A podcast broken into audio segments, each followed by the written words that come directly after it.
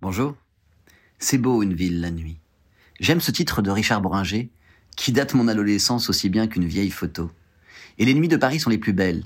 Je ne pense pas qu'il y ait sur Terre une autre ville aussi belle que Paris.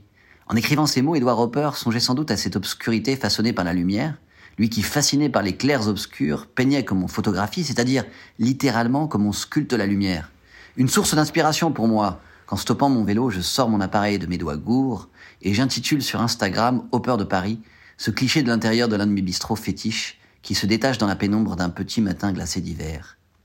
C'est pour saisir la nuit de Paris que je suis devenu photographe, a dit Brassailles, dont le Paris de nuit a inspiré des générations avec ses halos de lumière vaporeuse.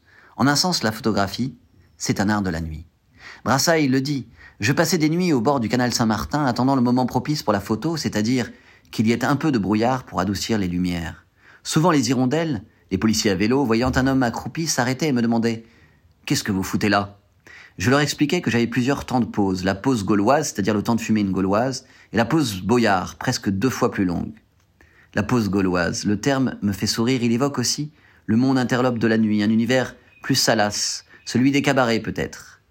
Pour mes vingt ans, mes amis m'ont offert un vieux réflexe. Je ne savais pas faire grand-chose, je n'avais qu'une spécialité attraper une source de lumière, comme un éclairage public, et l'utiliser pour arracher un visage à l'ombre, avec un très long temps de pause qui supposait de retenir mon souffle pour ne pas trop bouger.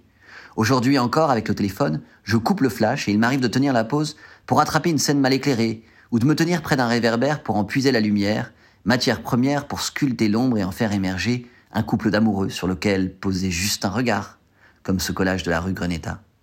Mes photos de nuit font aussi la part belle aux monuments majestueux, à la scène apaisée et aux façades éclairées, à la chaussée mouillée où se reflète la lumière des enseignes.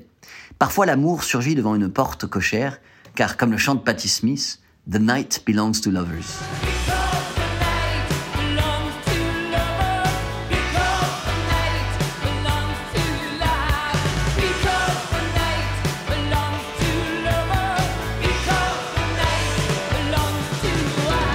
La nuit appartient aux amoureux, à l'amour et à nous.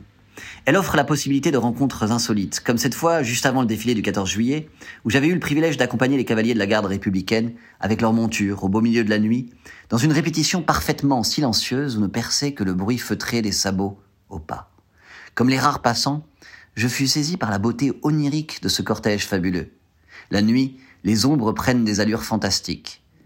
J'ai une fascination pour les réverbères et l'éclairage public, qui scandent la nuit en pellicule d'obscurité. Dans mes photos de nuit, je mets parfois en scène ces capsules qui, le jour, ne se distinguent pas du reste du décor, mais la nuit sortent de l'ombre par l'ordonnancement strict des distances réglementaires entre deux candélabres. En lui-même, le mât, réverbère, candélabre ou lampadaire public est un objet digne d'être photographié et l'un des personnages récurrents de mes clichés nocturnes.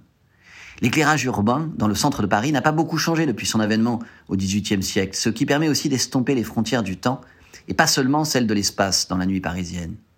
L'aube des Lumières, ce moment fétiche des photographes, est aussi le titre d'un pan de l'exposition La Régence à Paris, présenté au musée Carnavalet jusqu'au 25 février, et qui est au fond comme une préhistoire de la photographie, cet art qui ne pourra s'inventer qu'une fois la nuit arrachée à l'obscurité totale par la magie d'un éclairage, permettant l'essor des théâtres, des cabarets, des restaurants de la nuit parisienne, auparavant en véritable coupe-gorge.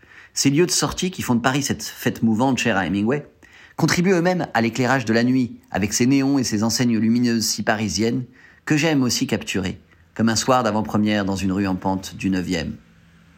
Si Paris s'éteignait, les milliers d'étoiles du firmament ne remplaceraient pas cette lumière unique qui seule peut faire le jour au milieu de la nuit écrivait Théophile Gautier en 1871, avec la généralisation de l'éclairage public.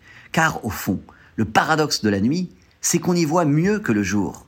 L'intérieur des foyers, par exemple, dont le carré de lumière ne se détache que sur le fond noir de l'obscurité.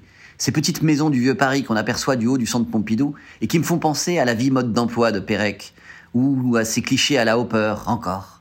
De la France qui se lève tôt ou de celle qui se couche tard, derrière le zinc des bistrots. La nuit ne parle que du jour, disait Maurice Blanchot dans l'espace littéraire. Les moments les plus intéressants sont en réalité ceux qui font basculer de la nuit au jour et vice-versa, à la faveur d'un éclat de lampadaire, d'un clair de lune ou d'un rayon de soleil rougeoyant. Et parfois, lorsque la nuit a été blanche, j'aime ce moment du matin où, à travers mes persiennes, la lumière de la lanterne de ma rue s'éteint enfin, et la nuit noire peut commencer au moment précis où il faut se lever.